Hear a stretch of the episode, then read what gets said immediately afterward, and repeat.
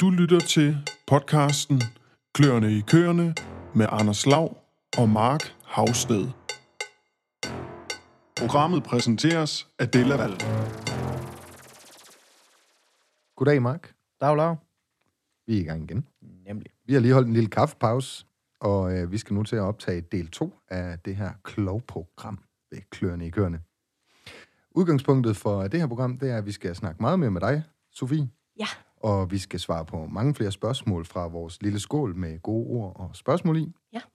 Men øh, noget af det, der skete sidste gang, da vi øh, startede med at optage øh, del 1, det var, at vi spurgte de lyttere, vi har på, øh, der følger med os på Facebook, om ikke de kunne sende et par spørgsmål ind til dig, nu når vi var så heldige at have besøg af dig. Det er der nogen, der har gjort. Vi har fået et par beskeder i indbakken, og øh, jeg har udvalgt en af dem, som jeg synes var lidt sjov at starte på. Så øh, det allerførste spørgsmål, det kommer fra en lytter, på, øh, der følger med på Facebook, og spørgsmålet, det lyder, hvorfor skal jeg bruge en klovbeskærer, når vi jo egentlig selv kan gøre det? Jeg synes, det var lidt interessant at have med, fordi det er jo lidt den der balancegang imellem at, at kunne holde nogle, øh, nogle øh, omkostninger hjemme øh, i stallen, fordi det er måske trods alt billigere, at øh, landmanden han selv gør det, end at han får en regning for hver gang, I har været der. Men Altså, jeg synes, det er et, først og fremmest er det et super godt spørgsmål, for det er meget relevant, og det er også noget, som jeg oplever tit, når jeg er ude og lave min rådgivning. Men er der noget, jeg kan gøre selv? Jeg bliver nødt til at sige sådan helt straight, jeg anbefaler ikke, at en landmand går ud og klovbeskærer hele hans besætning selv. Jeg kan godt se, at han mener, at der er nogle penge at spare i det, men det er bare så vigtigt, at man ved, hvordan man skal gøre det ordentligt. Det er altså et håndværk, man skal mestre, og et håndværk, man skal lære. Og det er altså ikke noget, man bare gør på et kursus, der måske lige tager et par timer, eller et kursus, man har taget over et par gange. Det er altså virkelig noget, der kræver noget øvelse, og det kræver også, at man er ude og opleve en masse forskellige ting. Være ude i nogle forskellige stalle, være ude og, og klovbeskære en masse forskellige raser også, og have oplevet nogle forskellige skader, før man ved helt præcis, hvordan skal jeg skære den her klov oprigtigt, så den får den bedste helingsproces. Så jeg vil sige, jo, man kan godt spare nogle penge, men det kræver også bare, at du virkelig kan dit håndværk. Og det er der bare desværre få landmænd, der kan fordi de ikke klovbeskærer nok dyr i løbet af ugen, eller Nej, fordi at mange landmænd, de er sådan, jamen jeg har taget et kursus på 6 timer. Ja, men du kan ikke lære at skære alle dine køer på 6 timer. Det kan man bare ikke. Det kræver altså rigtig, rigtig mange timer, og det er også derfor, at klovbeskæruddannelsen, den er så lang, som den er. Den tager det her års tid at komme igennem. Og det er simpelthen fordi, du skal både være på skole og have noget teori, men du skal også ud i praktisk og ligesom skære nogle køer og vise, hvad du kan. Mm. Og det er faktisk også en ret krævende eksamen, du skal op i både det teoretiske og det praktiske, hvor du får nogle døde ben, du skal skære, og du bliver bedømt på dem, men du har også noget teo- teori, du skal op og fortælle, hvorfor er det, jeg gør, som jeg gør. Og det er bare noget, som du ikke kan lære på et landmandskursus. på 6 timer. Lige præcis. Så Så ja, landmanden kan godt klovbeskære øh, hjemme på staldgangen, men det skal være med... Øh, jeg vil sige, det er ikke alle, der kan lære klovbeskær. Det er det ikke. Jeg har også et landmænd, der mente, de var geniale, hvor jeg kommer og siger, men på høre, du har skåret for tyndt på begge klov, på alle fire ben. Jeg kan intet gøre. Jeg kan ikke lægge en sko. Jeg kan ikke lægge en forbinding. Jeg kan intet. Det her det er en ko, du kan tage ud og skyde. Det er bare ærgerligt. Og det er det. og der er jeg sådan en, for det er okay, du lægger en sko, det er okay, du lægger en forbinding. Hvis du ikke kan lære at beskære, så skal du ikke gøre det. så hold dig fra det, tak. Så hold dig fra det, ja. Jeg tror, det var øh, svar nok. Ja, inden vi får skudt flere køer, så må vi hellere gå videre. Ja, det, øh, vi, vi skal ikke have døde køer. Nej. Det, øh, fik du det konkluderet sådan utryggeligt nok? Landmanden skal ikke klovbeskære hele besætningen selv. Nej, det jeg det, synes, det er okay, de tager nogle halte kører en gang imellem, hvis de ved, hvordan de skal lægge en sko og lægge en forbinding. Måske lige bruge en håndkniv, bruge en vinkelsliver, hvis de er okay med det. Men ellers, så synes jeg, de skal holde sig væk fra det og få en eksamineret klovbeskær ud og gøre det arbejde. Bum. Perfekt. Vi øh, kaster os sådan set ud i det næste lille projekt for, øh, for i dag, og det er, at vi laver lige vores egen lille case. Øhm, det vil sige, hvis vi nu starter med at sige, at der er 500 køer. De her kære 500 køer, det er dig, Sofie, der kommer ud som øh, rådgiver. Du opdager simpelthen, at mellem 70 og 80 procent af de her køer, de er inficeret af digital dermatitis. Det samme gælder kvierne. De er hårdt ramt, og øh, man kan antage, at det er en nødvendighed, at kvien den som udgangspunkt skal klovbeskæres, inden den skal kælve, da det ellers vil have en på, øh, overført påvirkning til laktationen. Den her case, den synes jeg, vi tre, vi skal sidde og diskutere lidt. Øhm, jeg synes, du skal være den primære ansvarlige, Sofie. Du skal være specialisten, og du skal bane vejen for, hvordan kommer vi den her digitale dermatitis til livs. Tag ordet, og så start. Du kommer ind på en ejendom, du står på foderbordet. Der er 500 køer foran dig. 80 procent de halter, eller viser i hvert fald øh, tydelige øh, fak- faktorer, der indikerer digital dermatitis. Ja, altså hvis I først og fremmest, en ting er, at man kommer ud i en besætning og kan se, at har rigtig mange dyr, der er halte. Et andet ting er lige, at man går ind og kigger på klovregistreringerne og kan sige, jamen her er faktisk 70 eller 80 procent af dyrene, der har digital dermatitis eller nogle andre klovlidelser, som de render rundt med. Måske du lige skulle starte med de her kloge registreringer, lige uddybe det en lille smule, hvad det er, du bruger af registreringer øh, i din dagligdag, når du kigger på en besætning, som du for eksempel lige er kommet ind i her. Bare sådan til lytteren også lige er med på klovregistreringer. Hvad er det egentlig generelt? Jamen klovregistrering, det er de registreringer, som klovbeskæren laver, når han er ude at lave sine beskæringer. Det er altså også et program, som landmænd faktisk kan gå ind og få en kode til, og kan lave de her registreringer. Det er ikke alle, der får lavet klovregistreringer. Det er helt op til øh, hver enkelt landmand, om man har lyst til det, at få det lavet, eller ej. Øhm, Jeg synes, det er et rigtig godt redskab i forhold til at finde ud af, jamen, hvordan ser det egentlig ud i min besætning, og hvad har jeg af lidelser? For en ting er at komme hen til, til klovbeskæren og sige, jamen, øh, hvordan så det ud i dag? Jamen, der var lidt digital, og der var lidt solsår, men det var ikke så galt. Men hvis man så går ind og kigger på klovregistreringen og siger, okay, der var faktisk 20 procent af din besætning, der havde digital dermatitis, og 10 procent af dem, de havde solsår, så er det faktisk noget, der øh, skal kigges lidt på. Så jeg synes, det der med klovregistrering, det er faktisk rigtig godt at få lavet over sin besætning. Det kræver ikke så meget for klovbeskæren, han lige får registreret, mens han er i gang. Men det er rigtig godt at have som sådan en, vi kan lige følge op på, hvordan ser det ud nu her. Den viser noget tendensbillede. Ja, det gør den. Øh, og det er super godt, for den laver også nogle grafer over, hvilke perioder, der er blevet klovbeskrevet, hvordan det ser ud i forhold til, jamen, er det blevet forbedret, eller er det blevet værre, hvordan ser det ud? Så i de besætninger, jeg ofte kommer ud og besøger, jamen, der har de klovregistreringer, der går vi ind og kigger dem sammen, og jeg viser også landmanden, hvor han kan gå ind og finde dem inde i DMS, og lave sådan nogle målsætninger og sige, jamen, hvad har I nu øh, procentvis af de forskellige lidelser? Hvad skal vi være ops på? Også fordi, så har jeg også en idé om, jamen, ud fra de lidelser, hvad kan være skyld i det? Så når vi er ude og kigge i stallen, jamen, så ved jeg lige præcis, hvor skal jeg have mest øh, opmærksomhed i forhold til, hvad jeg kan se. Hvor skal øjnene være rettet? Lige præcis. Jamen, øh, du står inde i stallen. Der er 500 køer foran dig, og jeg går ud fra, at de er rettet ned mod klovene. Det er de. Helt bestemt. Helt bestemt. Hvordan starter du ud? Hvad er, hvad er første step, og hvor, hvor, hvordan griber vi den her ejendom an? Jamen, første step, det er ligesom at finde ud af, hvad er det for et staldmiljø? Hvad er det, hvordan er stallen bygget op? Og typisk så er det også noget med at finde ud af, jamen, hvad er det egentlig for en landmand, jeg har fat i? Hvis I de landmænd, der ringer til mig og får et klogbesøg, jamen det er faktisk også nogen, der rigtig gerne vil gøre noget ved de problemer, de har. Så de er ret åbne over for, jamen, hvad jeg har at byde på idéer, jeg kommer med. Så det er faktisk rigtig positivt, når jeg er ude. Jeg skal jo så også finde ud af, jamen, hvad har de af budget?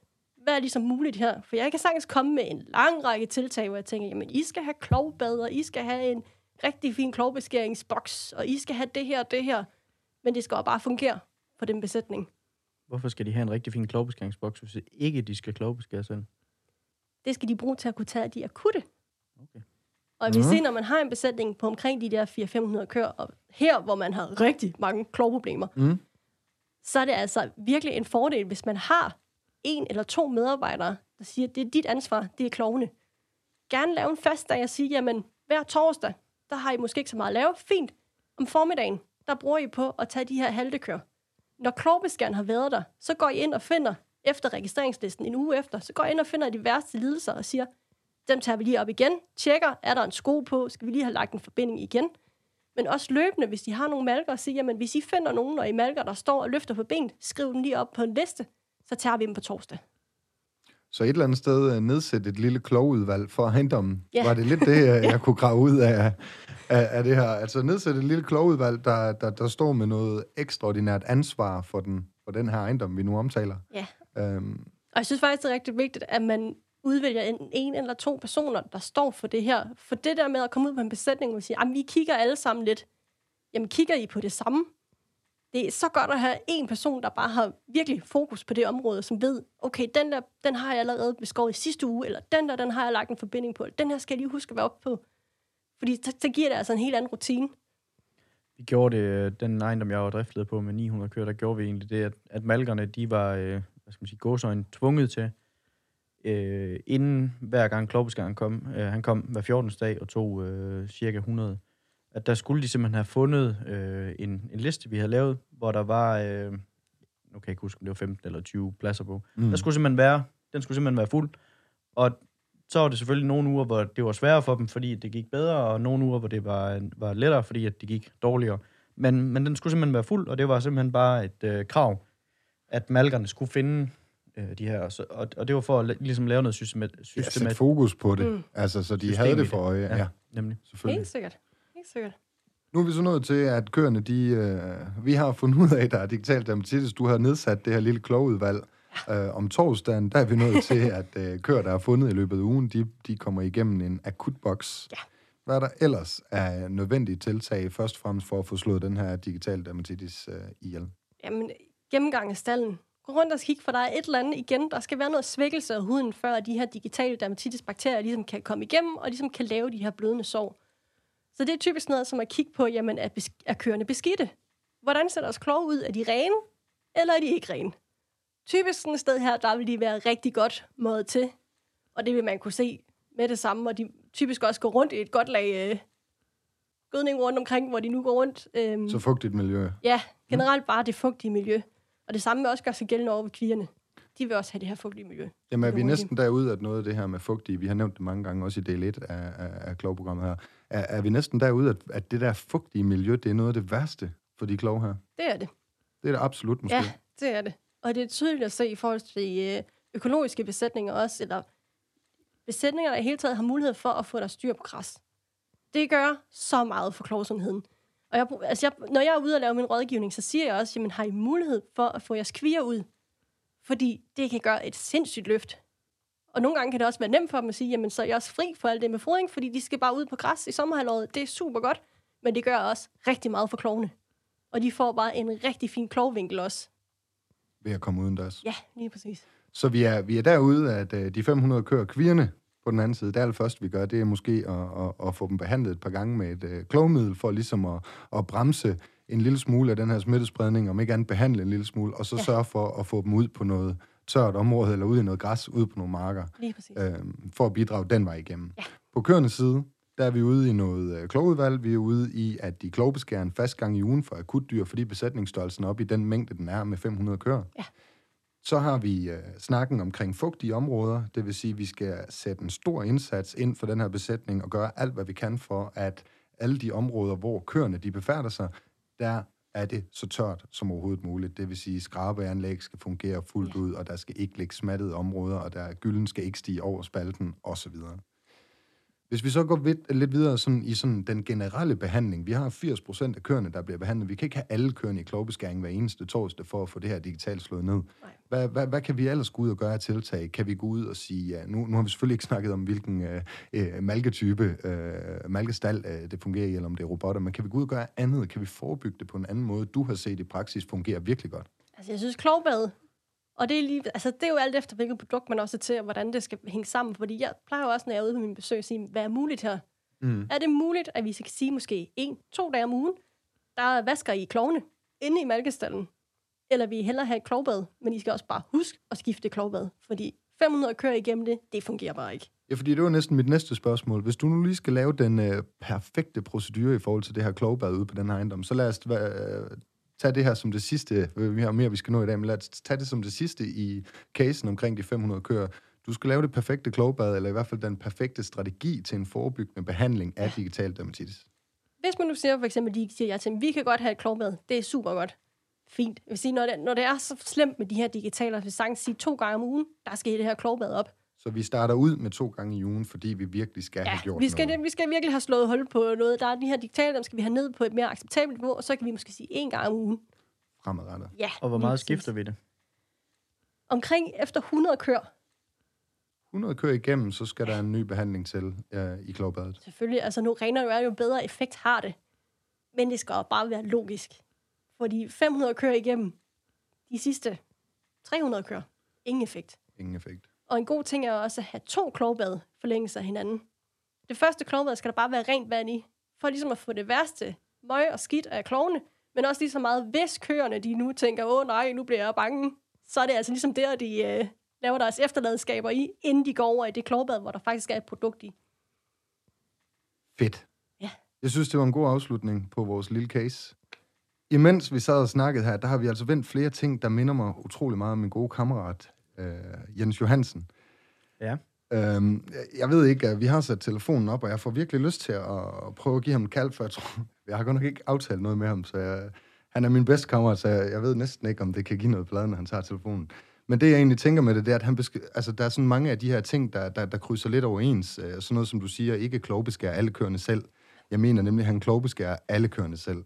Sådan noget som rutinerne i forhold til behandling af digital, eller holde digital dermatitis nede, det er også meget spændende, og det, det ved jeg, det gør han også en stor indsats for.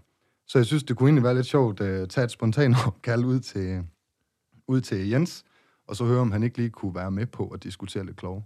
Men I må lige hjælpe mig med at byde ind, når vi nu vi får, nok. uh, får fat i ham. Og hvis I nu bare lige uh, holder gang i samtalen her imens, så finder jeg lige en løsning, der gør, at vi får fat i ham. Den skulle meget gerne begynde at ringe op her. Jeg aner ikke, hvordan han kommer, kommer til at tage telefonen, men uh, vi får se. Hvis han overhovedet tager telefonen.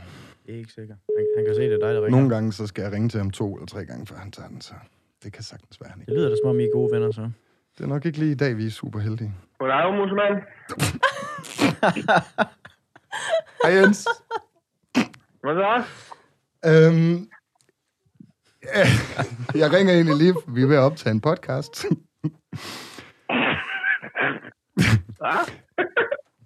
Øhm, ej, der kommer jeg helt ud af. Goddag, Jens. Jeg har Hej, Mark, Jens. ja, Mark er lige med, og Sofie, klogspecialisten, er også med. Det, det var også lige lidt spontant. Det er fordi, vi sad... Det klipper, det klipper, det klipper vi lige. Ja, det må vi lige fikse. Det skal vi ikke tænke Det, der på. bliver rystet på hovedet fra produceren. Ja, Mads han ryster på hovedet. Det, er... Men goddag, musemand. øhm, jeg ringte egentlig, altså jeg fik den idé, mens vi sad her optag, optog. Jeg tænkte egentlig godt, du kunne håndtere, at jeg ikke lige havde spurgt dig på forhånd. Men det er fordi, vi har Sofie inde i studiet, og vi sidder og diskuterer kloge, og øh, hun har sagt en masse forskellige ting, om man ikke må klogebeskære selv som landmand, og hun har forklaret lidt om, hvordan man øh, skal bruge, øh, hvad hedder det, Ja, det lyder helt klovbadet. Og, jamen lige præcis, der kan du bare se. Så var det lige, at tænke sådan, kunne du ikke lige helt kort fortælle omkring din ejendom? Du er driftleder på et økologisk landbrug. Bare lige helt kort nævne øh, til de lytter, vi har, hvor mange køer I har, og hvordan din klovstrategi den fungerer. Øh, jo. Hvis du lige sådan kan hive det frem. Jo, men øh, jeg er driftsleder på en økologisk ejendom. Med, ja, nu er vi lige ude til 350 køer. Og jeg har i to år selv klovbeskæret, eller klovbeskæret, ja, klovbeskæret alle dyr på ejendommen. Og jeg kan bare sige dig, Sofie, hun smiler allerede herovre. Det er fantastisk. Det var godt, jeg ringte til dig. Og, og jamen, ja, og det har vi så gjort. Vi klovbeskærer lige før goldningen. Og så cirka 120 dage efter kældning. Og cirka Og 100 så trækker vi bare lister. Ja, efter kældning. Trækker vi bare lister på dag med. Og så selvfølgelig næsten vigtigere af alt, ja, løbende, som skal akut klovbeskæres. akut klovbeskæring, som i ja, Ja, uanset altså- hvilken dag øh, du står på job, eller hvad mener du? Ja, det er lige meget, om det er søndag eller mandag, eller hvad det er. Så kan vi lige rive boksen ud og Det var derfor, vi skulle ringe Ja, til ham. Jeg siger selv, at han er iskold. Jens, nu er jeg lidt nysgerrig. Hvordan øh, med klovregistreringer, laver du det? Ja. Hvordan ser det ud sådan øh, jeres procentvis i forhold til fordelingen af de klovskader, I har? Øh, jeg kan ikke øh, lige huske på alle klovskærne, men det ser rigtig godt ud. øh, vi har to gange om året har vi dyr, det der faglige dyrlemøde, vi kigger lige på det, og det ser rigtig godt ud. Digital Ja. øh, sejler. Det Nå. sejler. Og det er det, ja, det sejler, det er det altid gjort. Vi, Okay. har, vi har fast gulv med 100 meter fast gulv uden dræn, så der kommer sådan en tsunami 24 timer i døgnet. Mm. Uh, Det er jo lidt tilbage til vores diskussion med tør, tør, tør, Mm. tør, tør, tør. Skarveren, skarveren kører 24 timer i døgnet. I stallen er 100 meter lang, og der ikke er lavet dræn på midten. Så er der bare tsunami-effekt de sidste Ah. 40 meter. uh, Øh, fordi, fordi det tager så lang tid at køre 100 meter fra skarverne. De når at skide og pisse så meget, at Ja. der er bare så meget. Det er tsunami.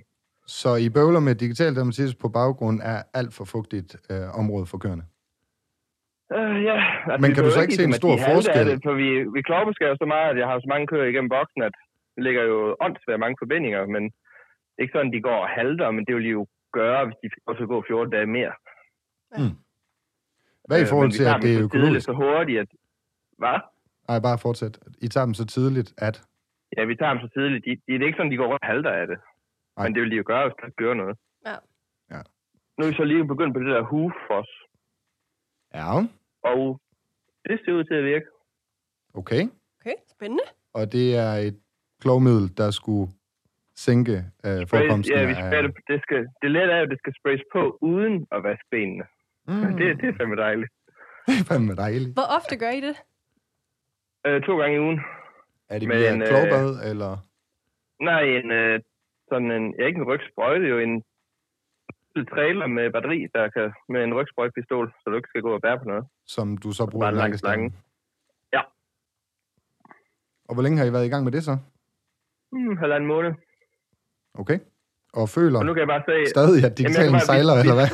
nej, for vi sprayer kun bagbenene, og på bagbenene, der går det bare rigtig godt. De eneste grimme digitale, jeg har haft, det var på forbenene. Fordi de ikke har fået den samme behandling. Ja, de blev ikke sprayet.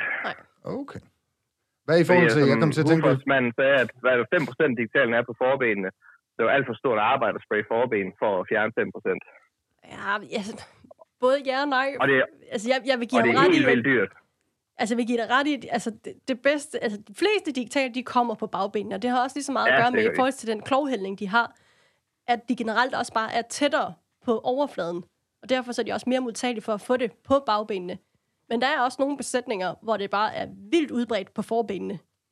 Og det er for Ja, eksempel vi også, har der nogen, men og det kan Ja. for eksempel også være noget med i forhold til, jamen, hvor de er placeret henne. For hvis de sidder under biklovene, så kan det også lige så godt være på forbenene, som det kan være på bagbenene. Ja. At de sidder vi har lige en sidste ting, vi skal nå at vende med dig, fordi det er jo et økologisk landbrug, og vi diskuterede lidt det her med tørre øh, perioder udendørs. Kan du mærke en forskel på sundheden af klovene i forhold til, om det er vinteropstaldning af køer, eller om det er sommerafgræsning i forhold til øh, den økologiske produktion? Nej, jeg ved ikke. For de kommer hver eftermiddag og bliver døbet i det der tsunami gyldebad.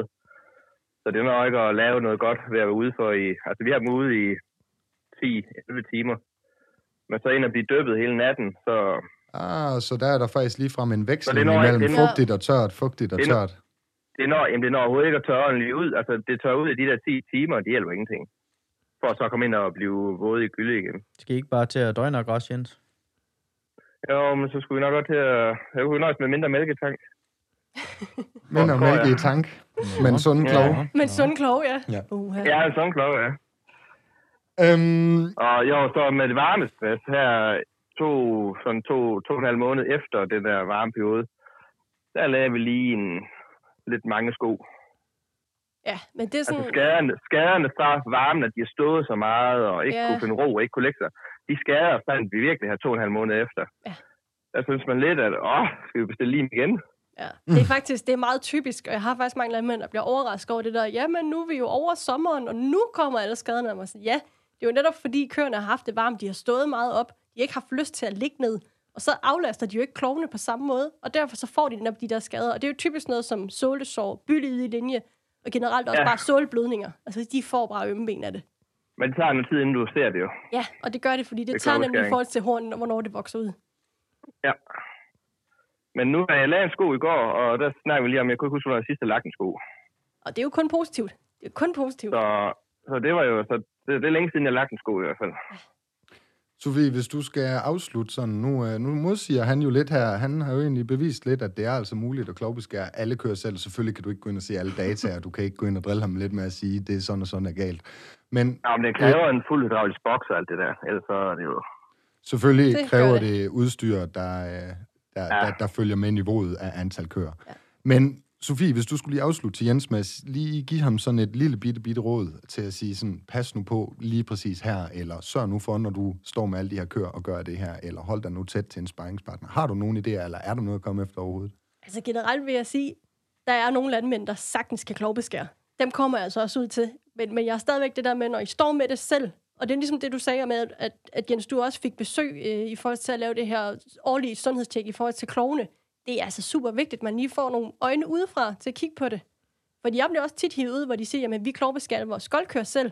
Vil du ikke lige se, om vi gør det ordentligt? Og det er netop der, jeg kan komme med de der guldkorn og sige, hov, I skal passe på, at I ikke lige kommer for langt op på ballen, eller I skal lige passe på, at I ikke tager for meget spidsen, eller I skal være ops på tykkelsen.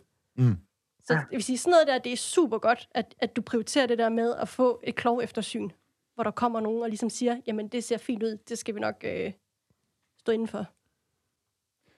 Jens, Ja. øh, tak fordi, at jeg lige måtte ringe til dig. Øhm, ja, jeg fik ikke lige informeret dig inden, men øh, vi snakker så ofte, så jeg tænkte, det gik. Kan du øh, have en fortsat god dag? Hej, hej, musemand. Hej. Hej, Mark. Vi ses. Hej, hej. Det var min kære kammerat Jens Johansen. Øhm, meget, meget øh, ihærdig i forhold til de her kloge her. Han, Ja, gør- det han gør et dejligt. stort Det er stykke arbejde. skønt. Det var egentlig det, der lige gjorde, jeg fik helt lyst til at ringe til ham, fordi du sagde mange af tingene, som han egentlig modbeviser en lille smule, og, og jeg ved bare, hvor meget iver og arbejde, fordi jeg ved fra den gang, hvor han startede på den her ejendom, hvordan det her med, at der ikke blev vasket støvler fra afsnit til afsnit, og hvordan mange af alle de her små praktiske ting i hverdagen, de skulle ændres rutinemæssigt, for at alle ansatte på ejendommen, de ligesom bidrog til, øh, jamen, til at hele sundheden, den ligesom var øh, forbedret. Ja. Vi har få minutter tilbage, og der er intet bedre end lige at slutte øh, de her få minutter af med at trække et spørgsmål fra skålen. Og så øh, får vi lige dig til at brænde en 20, 30, 40, 50 sekunder af per Yes. lille seddel, jeg finder frem. Lad os gøre det. Vi starter lige med et lille spørgsmål her. Og hvor længe skal en forbinding være på? Det var faktisk et meget godt spørgsmål. Ja. Det er en digital forbinding. Eller en nydannelse, når det er noget, der er hudrelateret. 3 til fire dage. Når det er noget, der er hornrelateret, solsår, bylidlinje, tonnekrus, så siger man 5 til 6 dage. Sig det lige en gang til. 3 til fire dage, digital, nydannelse, solsår, bylidlinje, tonnekrus, 5 til 6 dage. Bum. Hurtigt. Hvis det skal Enkelt. være praktisk, en uge. Hvis det skal være praktisk en uge. Hvorfor siger du det? Fordi for nogle landmænd kan det være svært, når de står i mælkestallen og siger, jamen er det der en spalteforbinding, eller er det en beskyttende forbinding, eller hvornår er det nu lige, vi fik besøg? Og for de landmænd kan det bare være nemt at sige, nå ja, vi havde klovbeskæring i onsdags, så, og det er onsdag, Det er i dag. onsdag i dag. Fint, vi Amen. tager dem alle sammen af. Alle sammen. Så står Men der... de skal heller ikke Nå. være på i længere tid end det. Vigtigt, Max. vigtigt, vigtigt, vigtigt. Ja, meget god point. Max nu. Også hjemme med dig, Mark. Alle de forbindinger, du jo ligger, som Ja, vi hørte i ja. program, eller det er lidt. Det, De der, når jeg har 50-60% 50, plaster af på fingeren, så lader jeg det også sidde en uge. jeg har trykket et øh, ord mere, og der står såleblødning. Kom med din indskydelse. Hvad tænker du? Såleblødning er jo ofte indikation på, at øh, klovene de er belastet. Det er jo så alt efter, hvad det så lige kan være. Det kan jo for eksempel være, hvis øh, du har noget rigtig dårlige senge, der gør, at køerne de har ikke lyst til at ligge nede. De står op, belaster deres klove. Igen, som vi også lige snakker om det her med sommerperioder. Køerne har det varmt, de står op for ligesom at afgive deres varme. Det kan også være rent fodringsrelateret. Hvis der simpelthen er et eller andet, de mangler i deres foder, kan også gøre, at vi kan se det i sålen, at de simpelthen ligesom kommer i de her blødninger. Og blødninger er ligesom sådan en, en indikation på, at hvis der ikke bliver gjort noget, så bliver det ofte værre. Og det er for eksempel sådan noget, man kan sige, åh, oh, der er en blødning her, jamen hvis vi ikke gør noget ved det nu, så kan det måske udvikle sig til et sålsår. Jeg har ren beton i sengene med en lille smule halm ovenpå. Snittet halm ovenpå. Bare lige til en indskydelse. Så kan du jo spekulere over det. Altså, jeg øh, lytter næsten ikke med. Jeg sidder her forgabt i gode spørgsmål og ord, så, øh, men snakker bare. Men øh, hvis I ellers er færdige, så har jeg det næste her. Øh, der står der byld i den hvide linje. Ja. Hvad er det for noget? Det er en rigtig, rigtig dyr lidelse. Det er, når man har en separation i den hvide linje. For dem, der ikke lige ved, hvad den hvide linje er, så er det øh, den, der er med til at danne selve hornet. Øhm, den sidder rundt langs klovens kant, når man kigger på sålefladen. Hvis der kommer en separation i den, så hedder det en hulvæg. Hvis det bliver til en byldig linje, så er det simpelthen fordi, der kommer bakterier ind. Altså simpelthen, der er kommet noget gødning og noget skidt, der har gjort, at øh, læderhuden, der er inde under kloven, der er begyndt at komme noget øh, infektion i. Det er en rigtig, rigtig dyr skade at have, og den tager altså noget tid at komme sig over. Øh, som regel skal der en sko, der skal et, et utal af forbindinger til. Der er nogle køer, der kan få det i så slem grad, at de simpelthen ikke kan komme sig over det. De kommer ikke tilbage i gamet. Nej, og det er sådan noget, det vil du kunne se på ydelsen. De her køer, de er virkelig helte. Så konklusionen af byld i hvid linje, det er, at det er forfærdeligt dyrt, ja, når den Det er rammer. en rigtig skidt lidelse her. Hvis man har mange af dem, så skal man helt klart kigge på, hvorfor er det, vi har det her. Det hen øh, leder mig til, at vi nu sammen skal have fundet sådan en lille top 3 anbefaling til lytteren i forhold til klove. Det vil sige, hvor er nogle af de største fokusområder, man skal have inden for klovsundheden? Jeg Hvor ligger kører. de? ja, ja, de yes, I kører.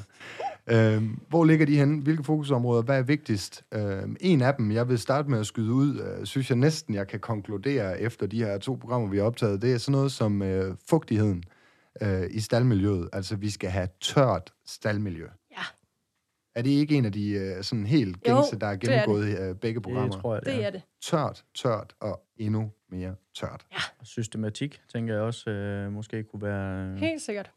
Noget systematik, altså i form af de her forebyggende tiltag af øh, klogebade eller rygsprøjtesystemer, Klog beskæring. klogbeskæring, det er de her 3-4 måneders intervaller, eller om det er Mm. individuel bedømmelse via klogregistreringsprogrammerne i DMS. Opfølgning. Og så den sidste måske, er det noget opfølgning? Ej, eller jeg hvad? synes, den, den sidste skal være benstilling. Benstilling. Ja, jeg synes virkelig, det er et, et overset emne, desværre. Fordi mange har fokus på det her med, at vi har en masse skader, vi har en masse udfordringer. Men vi skal også tænke på, jamen, vi skal have nogle køer, der skal holde til det her på længere sigt. Vi skal faktisk allerede være et skridt foran. Fordi i Danmark, der har vi altså bare nogle køer, de yder helt vanvittigt godt, men deres ben er bare ikke lavet til det. Vores køer er simpelthen ikke holdbare nok. Og for at vi ligesom kan komme til længere ud med det, jamen, så bliver vi nødt til allerede at kigge på vores avl. Kigge på vores dyr. Hvordan ser deres benstilling ud? Det er helt forfærdeligt nogle gange med de kvier, jeg kan komme ud og kigge på, hvor jeg tænker, de er så kohasede, de er så kroghasede. Det kan ikke andet end at gå, gå galt, når vi kommer længere hen, når de engang skal blive køer. Det er sådan noget, vi skal, vi skal hele tiden være foran. Og det, det bliver vi også nødt til at snakke om avlen, fordi det er bare vigtigt. Så en opsummering. Vi er ude i noget med selve avlen og benstillingen. Ja. Vi er ude i tørt område, altid for konen. Yes. Og så finder jeg nu den bedste strategi for den individuelle ejendom. Lige præcis. Tak fordi du gad at deltage i Selv både tak. del 1 og del 2. Som altid, Mark, det er en fornøjelse. I lige måde, Musemand. Tak fordi jeg måtte være med. Det var så let. Tak for i dag. Selv tak.